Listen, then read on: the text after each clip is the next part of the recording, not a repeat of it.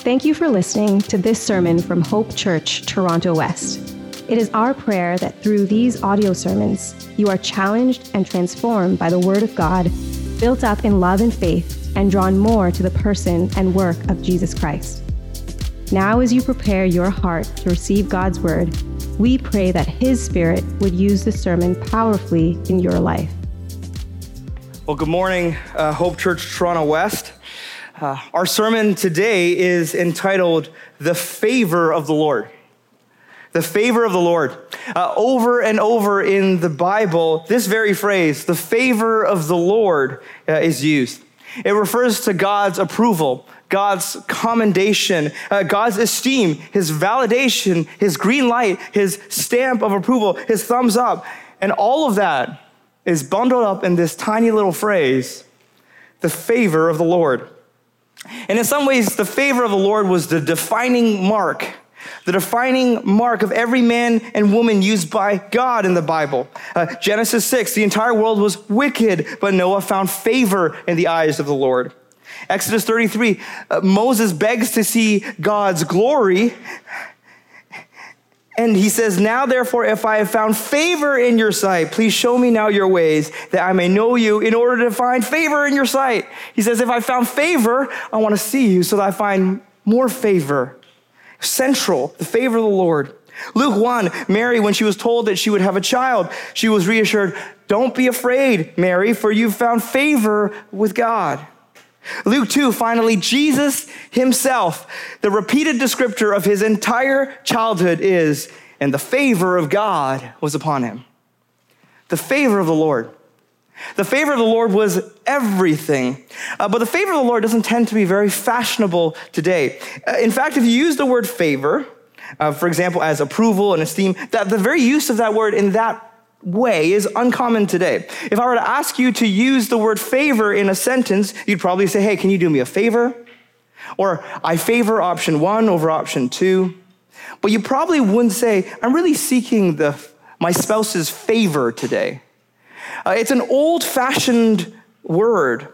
It's a traditional word, but doesn't this word really represent so much? Doesn't it represent all that we're looking for? In a single little word, for someone to approve, to support, to commend, to esteem, to validate us, so we know we're okay, so we know we're all right. Doesn't that describe everything that we crave? Favor. And essentially, our world tells us that you can find favor, and it gives us all these options as to where to look, where to find favor. Maybe it's in a community that's completely supportive of you no matter what choices you make. Maybe you find favor simply in the mirror, just by loving yourself the way you are.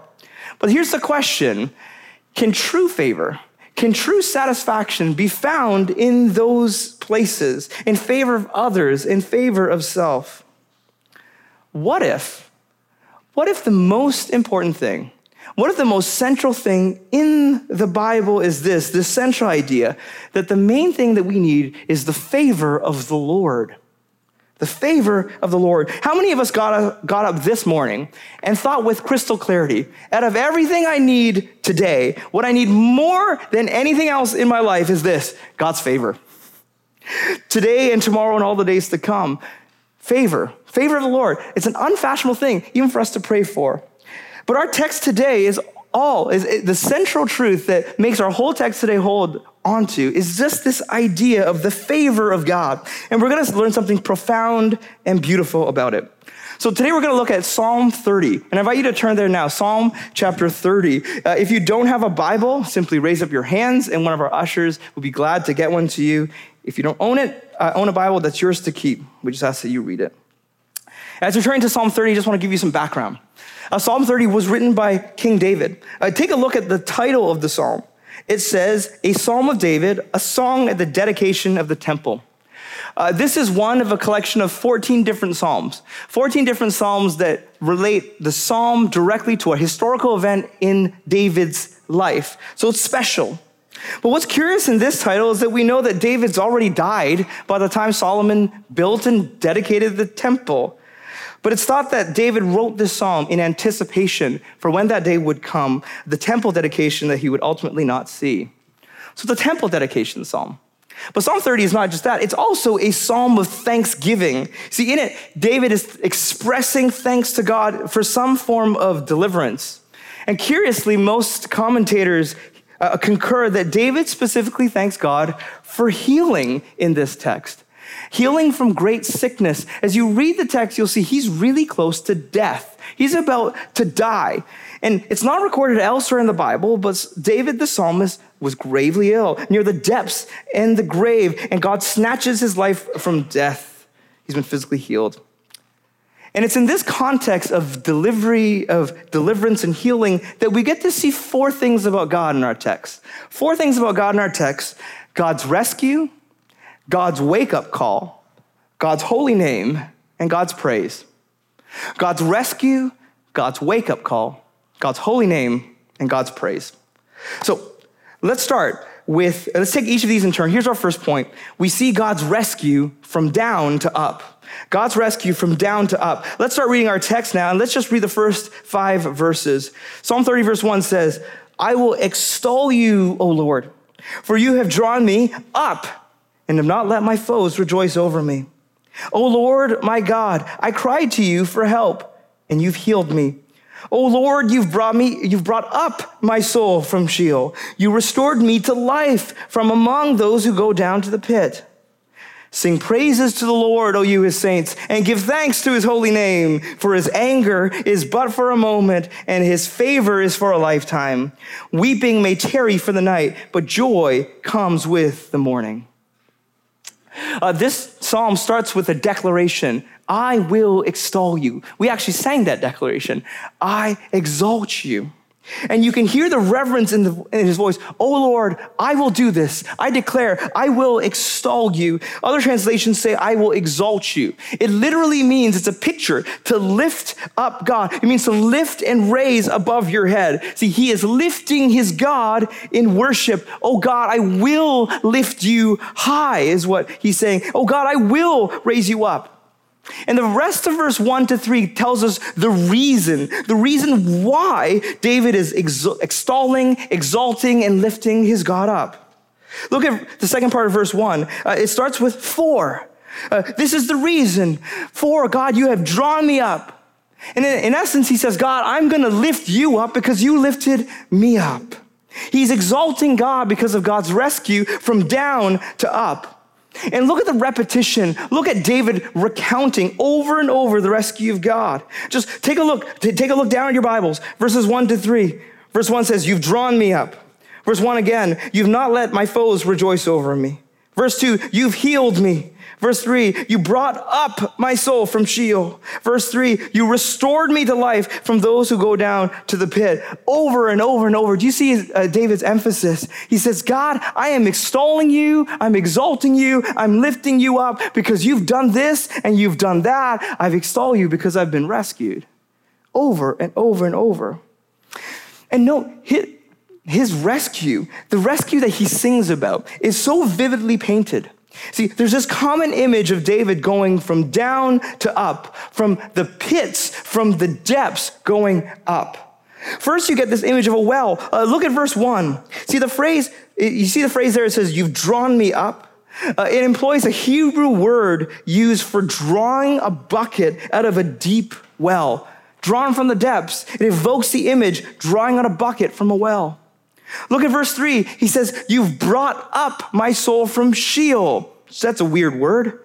Um, once again, first, the image of being brought up, and Sheol in the Bible is a synonym for death.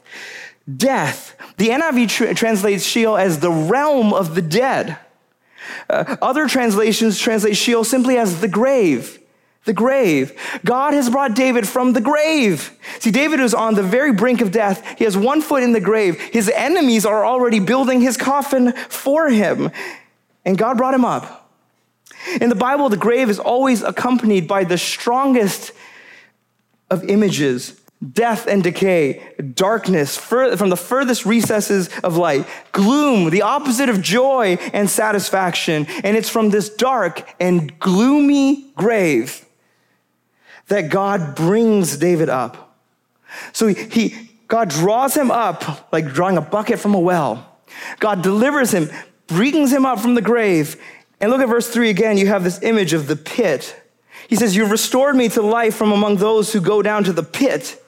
The pit was another metaphor for death and the grave. Uh, dead bodies were often thrown into deep pits. Uh, and, and look at the picture Jeremiah paints of the pit in Lamentations 3.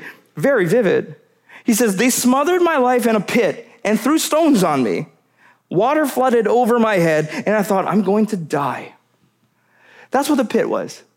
It was a smothering, silent grave, drowning grave. And it's from these awful depths, the well, the grave, the pit, that God has rescued upwards.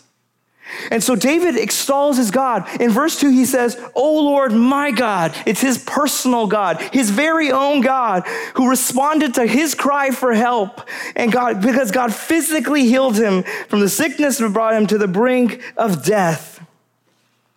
Oh Lord, my God, I exalt you. As you're reading verses one to three, I, I, when I was reading it at least, it can feel like you're a, fall, a fly on the wall in David's very personal prayer closet. It's just him and God. You're, you feel like you're eavesdropping a little bit.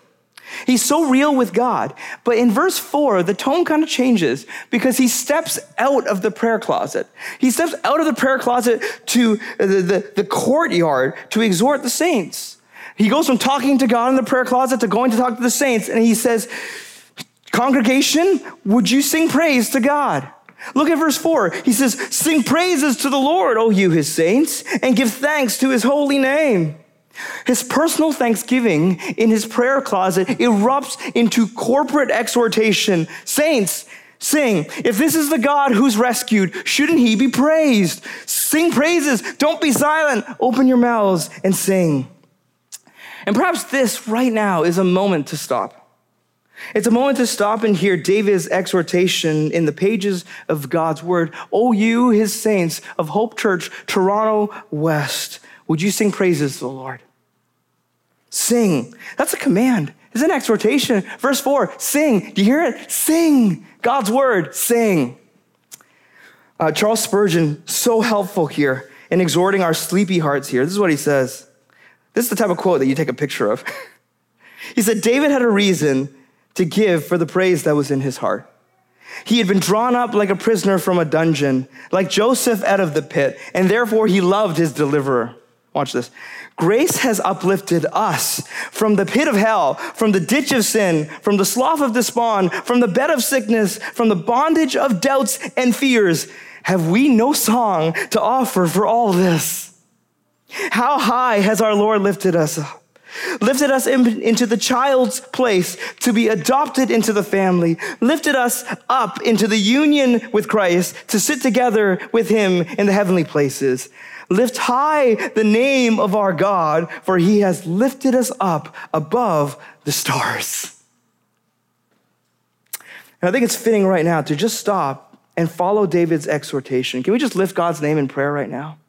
Let's pray.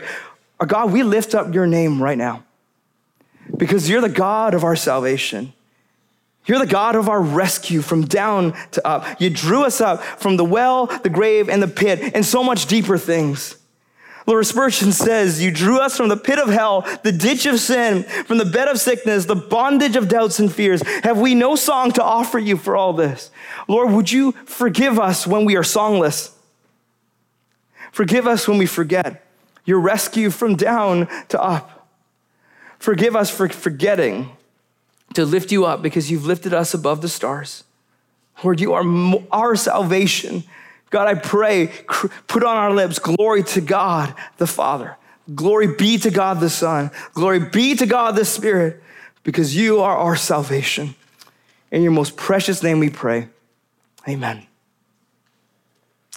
Now, if Psalm 30 stopped at these verses, it would be a pretty powerful psalm in its own right. But the psalm continues because not only do we see God's rescue from down to up, we see God's wake up call. God's wake up call from God forgetfulness to God mindfulness. From God's forgetfulness to God mindfulness. That's our second point. Um, Here's a little confession. When I read verses one to five this week, I was amazed by the candor, the rawness, the beauty, and the visceral power of David's personal prayer. But if I can be honest, I also felt like I was kind of walking in on David in his prayer closet. Like I was walking in uh, into the middle of his story and in the middle of his journey. Because look at verse one to five. He is having this powerful, cathartic experience of God's deliverance. And you read verses one to five and you think, well, I must have missed something here. He's just like extolling and worshiping, and what did I miss here? Um, I can I ask you a silly poll question? You can just just by nodding of heads. Um, who was watching that Raptors game a few years ago when Kawhi Leonard hit that buzzer beater in Game Seven against the 76ers? Can I see nods of heads? Most of us. Okay, good, awesome. You know the shot that hit the rim four times and went in. Um, here's a confession. Uh, I was taking a nap while that was happening. And I remember waking up and, and checking my phone, uh, checking my phone, and you're literally seeing people extolling the Raptors. This is the greatest thing ever. This is the greatest moment. Whoever missed that, man, I can't believe you missed that. I feel bad for the person who was, who was asleep through that moment. And it's the person who was asleep through that moment. I remember thinking, I must have really missed something here. What happened? And verse one to five can feel like that. You read verse 1 to 5 and you think, I feel like I'm missing a big part of David's story here. I just read this, I've just read about his resultant jubilation. I feel like I missed something that God did. And the amazing thing about this psalm is that verses 6 to 10, this next little chunk, it gives us the backstory. It plays the highlights of what happened. See, David shares a bit about his story, the story of how he got sick and how God healed and delivered, and ultimately how God gave him a wake up call, moving him from forgetting God to remembering God. And here's how he recounts the story. Look at verses six to eight with me. Psalm 30, verse six. It says, As for me, I said in my poverty, I shall never be moved. By your favor, O Lord, you made my mountain stand strong. You hid your face, I was dismayed. To you, O Lord, I cry, and to the Lord I plead for mercy. This text gives us a flashback. It's a flashback of David's life before he gets sick, before he's close to the grave. And it's a time actually where he feels really confident and he feels really secure. And he felt so secure that he said, I shall not be shaken. I love other translations of this text. Uh, NIV, verse 6 says, When I felt secure, I said, I will never be shaken. NLT says, When I was prosperous, I said, Nothing can stop me now. His attitude was, Everything is great. Everything's coming up roses. Their circumstances look good. So I'm set now. I am all good. I shall never be moved. And I don't know about you, but can you identify with this? In the good times, in the times where things are great, it's so easy to say, things are great, I'm all set. But here's the danger of, of those good times. In those times when you're saying, I am set, you're saying it not because you're mindful of God, but because you're completely forgetful of God. And this indeed was David's story. See, he, David, even in these verses, describes his life as the mountain that stood strong. See, in the Bible, mountains were always the symbol for stability, for security, and strength. And indeed, in this time, God made David's mountain stand strong. Uh, Alec Motyer explains uh, on the screen. He said, "At the time of David's own, at the time of David's own house, his sense of security would have been enormous." Zion was captured and fortified. Power was increasing. His army strong, his family increasing. Possibly also the Philistines were defeated while the house was still in building. It was in this pride inducing period, the Lord in grace humbled David by a sickness which dashed the cup from his hand before he had time to drink it. David was proud. His sense of security was enormous. His stocks were doing great. He wasn't in debt. His job was going awesome. I'm set, is what he thinks. He had grown self-confident and over self-confident and overconfident. So in this little verse, in a moment, God, in his righteous anger, flips his life around. What happens? God hides his face. Do you see that in verse 7? The hiding of God's face. The hiding of God's face. He says, when you hid your face, I was dismayed. Um, other translations uh, give this contrast a little bit clearer in, in verse 7. The CSB says, Lord, when you showed your favor, you made me stand like a strong mountain. But when you hid your face, I was terrified. See, David tells this story. Uh, when I had God's favor, I was the strong mountain. But when God hid his face, it all fell apart. In the Bible, the hiding of God's face is always an idiom. It's an idiom for God turning away his favor. It's a withdrawal of divine presence. It's the act of holy anger on sin. Like the sun going down in the desert, the hiding of God's face leaves a cold, frigid, lonely, dark, literally God forsaken wasteland. And the inevitable result is this He is dismayed. Other translations say he is terrified. Other translations say he's shattered. He's dismayed. He's terrified. He's shattered. Motyer again says divine favor had brought David prosperity, but it only needed the shadow of a cloud. I love that. The shadow of a cloud to cover the Lord's face, and David was dismayed. My God, when you hid your face, I was dismayed, terrified, shattered. See, all that overconfidence, all that self security, all that foolish boasting that David had. I shall never be moved, he boasts, all in a single moment, all dashed. All dashed in a single moment of God's anger, and the result is a broken David. I don't know about you, but I can really identify. Heck, over the last two years, if I had gone to a time machine, went back two or three years, and to, to our best times, and said, Hey, how are things going? Things are well. We'd probably respond with, Yeah, things are, are going great. I don't know what could turn this whole thing around. I don't know what, what, what could cause us all to crumble around us. But suddenly, something quickly came and it crumbled. And sometimes it's like, like in David's case, it's God hiding his face. But here's the amazing thing while God may hide his face in a moment of anger, this is also an occasion for his holy grace. You know why? Because it's an occasion for him to wake us up. You see, if God wanted to turn the dial to 100% wrath, David would not be alive, he'd be dead.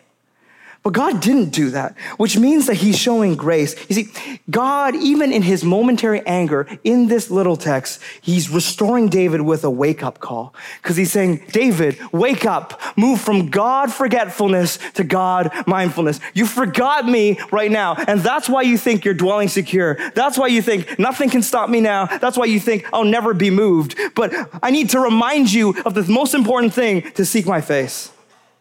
See, first, God wakes David up to the peril of prosperity. Do you see that little word prosperity in verse 6?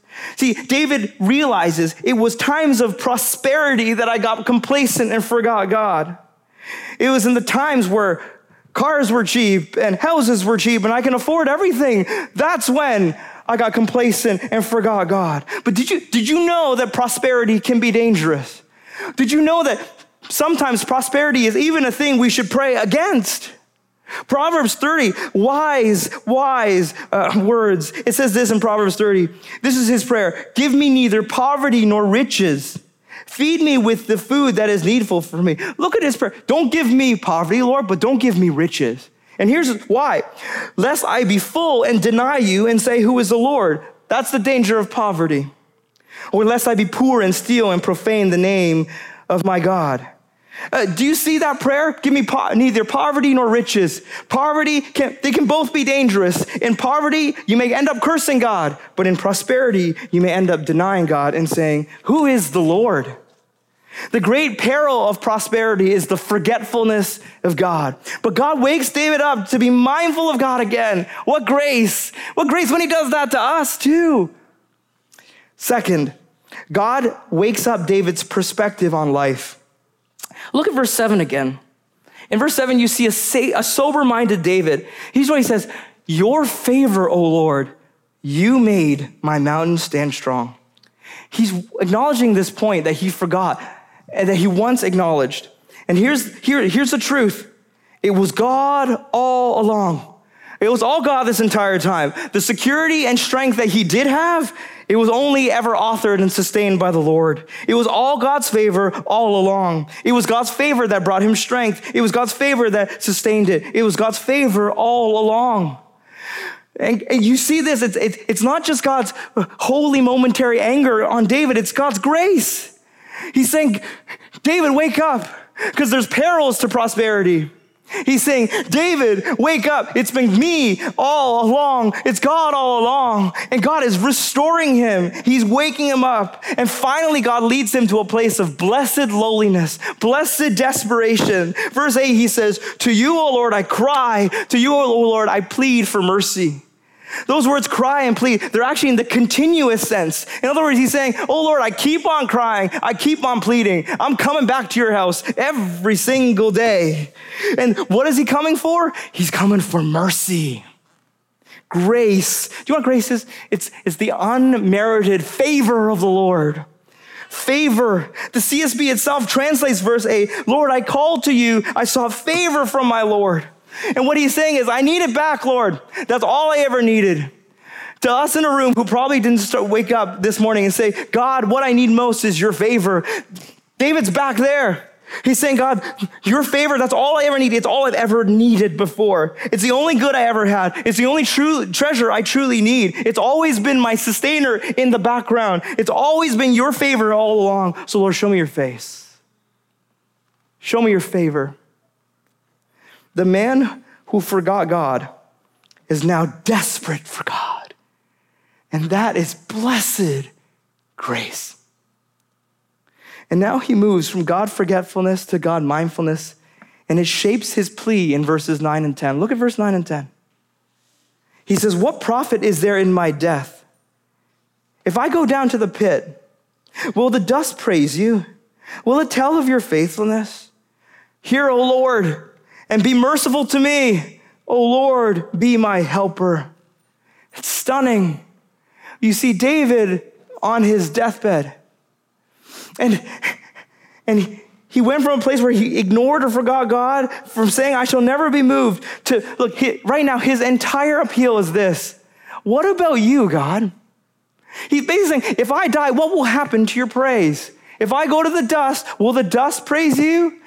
Some, some people look at that and say, ah, he's just kind of bargaining to save his life. But I don't think that's what's happening. Because one thing here, one thing you can say about his entire appeal is that he's so consumed with what will happen to your praise, God? See, his prayers are not, well, but what about me? His prayers are, but God, what about you? What about your praise? What about telling of your faithfulness? Will the dust do that? Will the dust praise you? He's not praying, how can I profit from being saved? He's saying, how can you profit, God, from being saved? Kid, uh, Derek Kidner, love him. He's a commentator. He summarizes David's blunt prayer. He basically says, You will gain nothing and you'll lose a worshiper, God.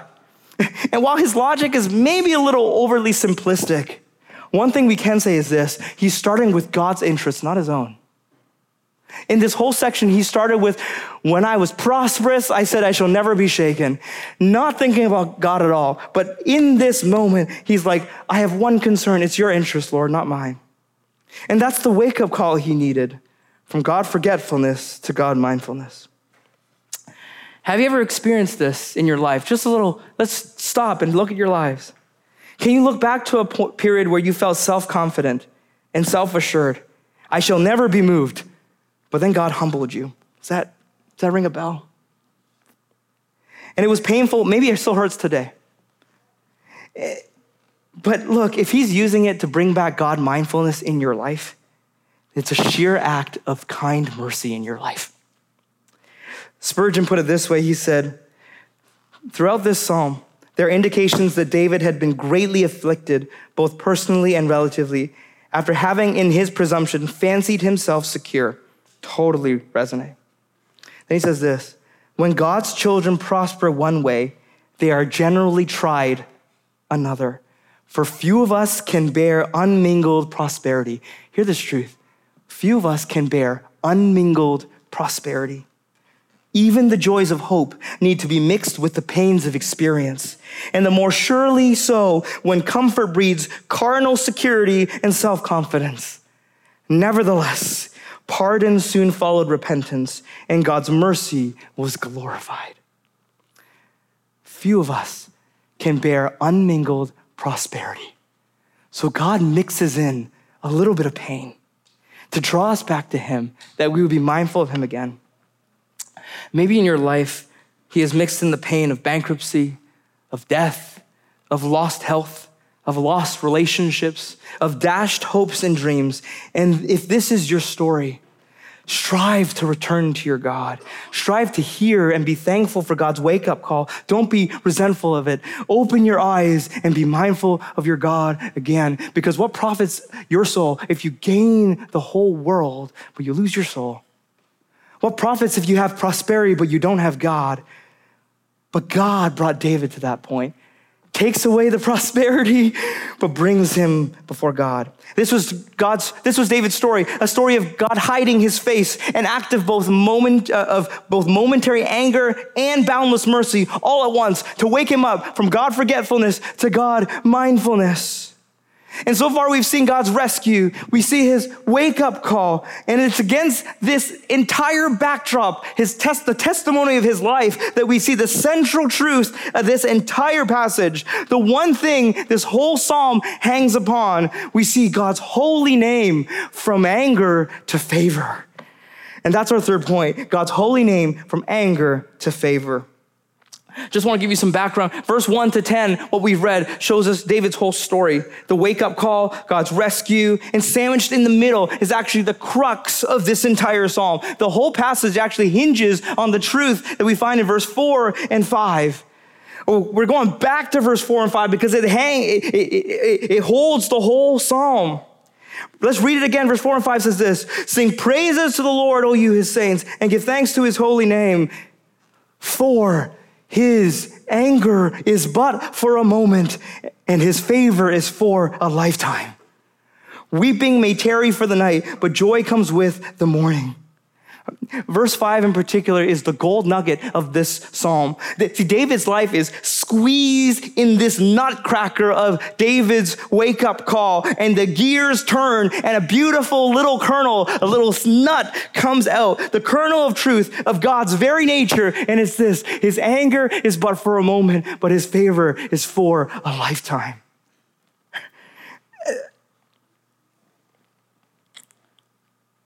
There's something amazing about this little truth. Alec Motyer again so astutely observes, it's on the screen. He says, David summons the saints to praise not for what he had experienced, for, but for what had been revealed of the Lord. That within the holy nature of God, right? Holy name, anger, right?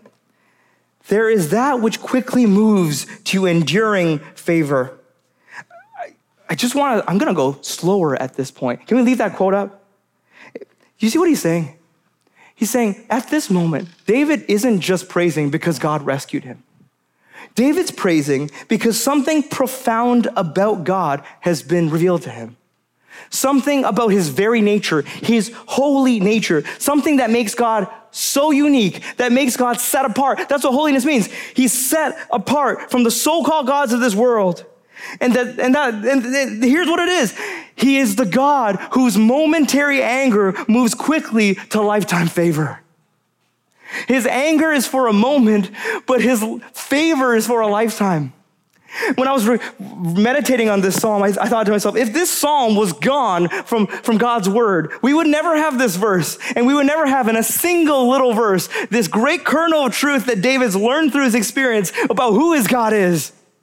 The part of the very holy, think about it this way. This is what's stunning. The blend of anger and favor in God is a part of his holiness. It's completely unique to God's nature.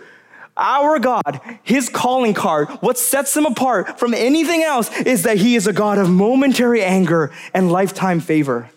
If you ever think, oh, is my God the God of momentary favor and lifetime anger? The answer is no.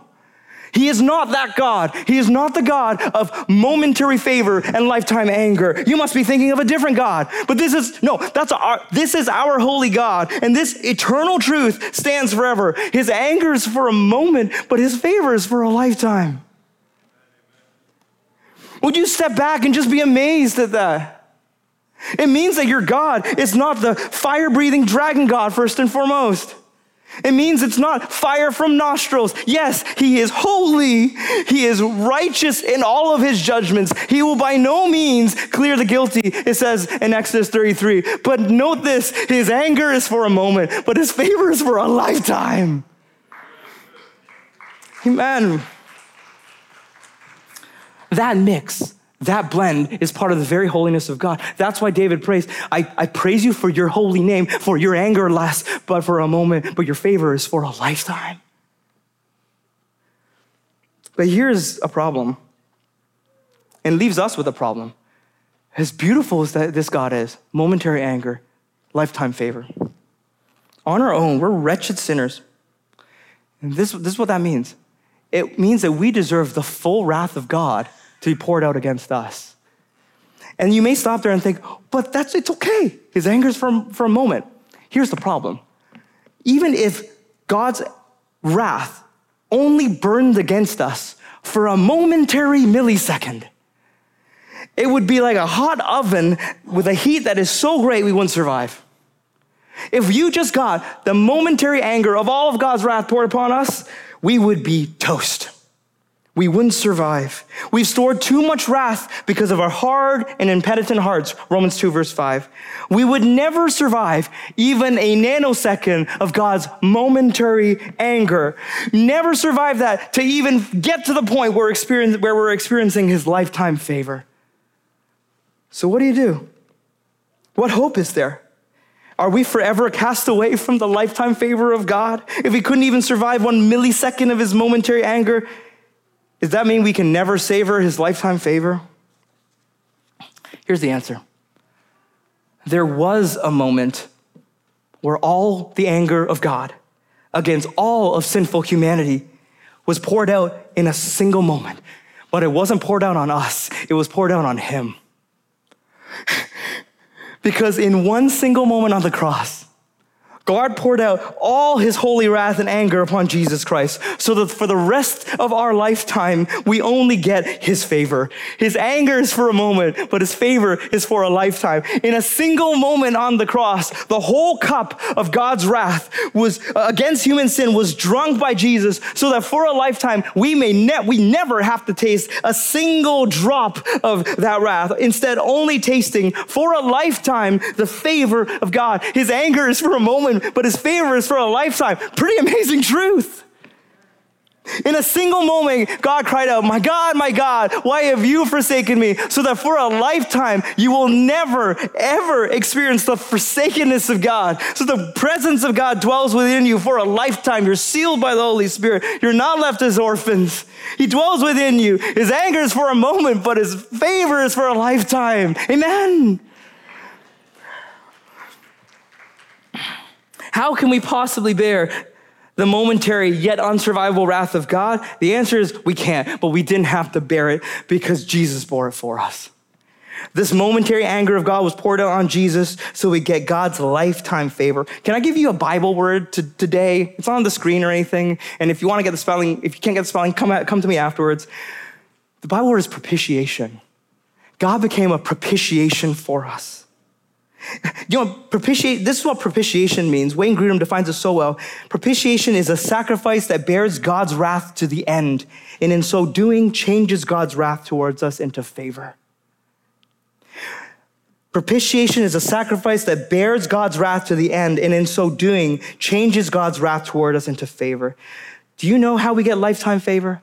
Because in a moment, Jesus on the cross was our propitiation. It means he bore the full wrath of God that we deserve, and in so doing, changed the wrath of God into his favor. His anger is for a moment, but his favor is for a lifetime. And that means the apostle John, he can look up and he can praise. He looks at the cross and proclaims, 1 John 4 verse 10 says, in this is love, not that we've loved God, but that He loved us and sent His Son to be a propitiation for our sins. So sing praises to the Lord, O you his saints. Give thanks to his holy name. That's our, that's, that's this text. For his anger is but for a moment, and his favor is for a lifetime. Weeping may tarry for the night, but joy comes with the morning. Because Jesus is your propitiation by faith in him, by faith in his uh, finished work, our weeping becomes joy.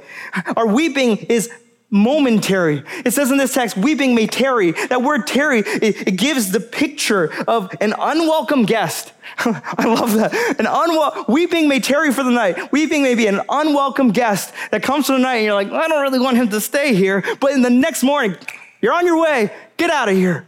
Weeping may tarry for the night, but joy comes in the morning. All because of Jesus, because he gives us a joy that is inexpressible and filled with glory. 1 Peter 1. And all this leads us to the final two verses of our text. The final thing we see in this psalm is this God's praise from silence to singing. God's praise from silence to singing. Now let's read verses 11 and 12 together. It says this You have turned for me my mourning into dancing. You've loosed my sackcloth and clothed me with gladness, that my glory may sing your praise and not be silent. O Lord my God, I will give thanks to you forever. Because of, because of God's rescue, because of his wake up call, because of his holy name, now we join with David to sing praise with joy. See, the psalm ends with exuberant praise in the God who turned anger to favor, weeping to joy, and now he adds on the language, mourning into dancing. He replaces sackcloth with a clothing of gladness. It was a garment of mourning to a clothing of gladness. And this is our story as well. And when that's our story, the only fitting response is praise. Here's what I want us to get from this last little verse. Look at verse 12. Do you notice that in this verse it says, You've done all of these things. And what's the first word in verse 12? That.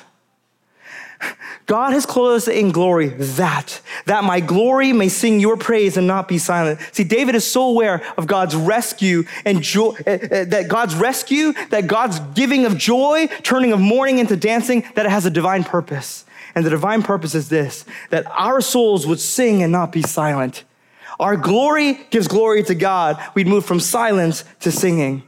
And isn't this why we move and live and have our being to sing praises to God and tell of his faithfulness? Because here's the truth the dust isn't going to do that. But we're, they wasn't created for that, but we were. We say, Lord, you lifted me up and dusted me off so I can do what the dust could never do, and that's to praise you. Just wait for a moment here, even. Listen to the silence. Intrinsically, God's people were not designed to be gathered together and be silent. He's delivered us, so we sing praises. Hope Church, has your experience of God's of gospel salvation caused you to sing praises? Because it was designed with this purpose in mind. Jesus lowered himself so that every tongue would confess and every knee would bow and, and say that Jesus Christ is Lord. So, church, sing. Church, sing like you mean it. May we never have a volume problem at this church. May we never have a silence problem in this church. I love what David's praying. God, you healed me, you rescued, you turned my mourning into dancing, not so that I can sit there and be silent, but so that I can sing praise and not be silent. May we have that pledge. I will not be silent. That's David. God saved us to break our silence, to open our lips, to sing to God forever, so that we can cry out like King David does in this final little verse Oh Lord my God, we will give thanks to you forever. Saved to sing. Amen? Saved to say, I will not be silent, I'm gonna sing. I don't know, I don't know about you, but the last two years I've been missing singing. But this is what David's telling his telling the congregation. Do you know what you're saved for? You're saved that you would sing. Save that you would not be silent. Hope Church Toronto West, may we sing and not be silent. May we give glory and give thanks to God forever. Let's pray. Our Father, we come to you now and help us. Would you make us a people who sing, who behold you and sing? Just have it ringing in my head. The, the Lord is my salvation. Glory be to God the Father. Glory be to God the Son. Glory be to God the Spirit. The Lord is my salvation. Who is like the Lord our God? Strong to save, faithful in love. My debt is paid and the victory won. The Lord is my salvation. Lord, would you put a new song in our lips? Lord, we were saved so that we could sing. We were, you took away the false confidence that we have in the prosper in the times of prosperity. Strip us bare so that we can come back to you and experience your full rescue and learn something that is magnificent about who you are. That you're the God of momentary anger and lifetime favor. And because of that, we sing. Because weeping tarries for the night, but joy comes in the morning. You turn our mourning into dancing. You give us clothing of gladness. Lord, would you take, would you clothe us with gladness? Would we sing to you because you saved? Lord, would you forgive us for our silence? Would you open our mouths? Lord, we need it so desperately now. We need it so desperately to sing greatly of our great God, the God who's whole, who has a holy name, the God whose anger is but for a moment, whose favor is for a lifetime. Lord, I pray, I thank you bought for us the favor of the Lord, and may we bask in it from day to day. In your most precious name we pray. Amen. For more resources and information about Hope Church Toronto West, please visit hopechurchtw.ca.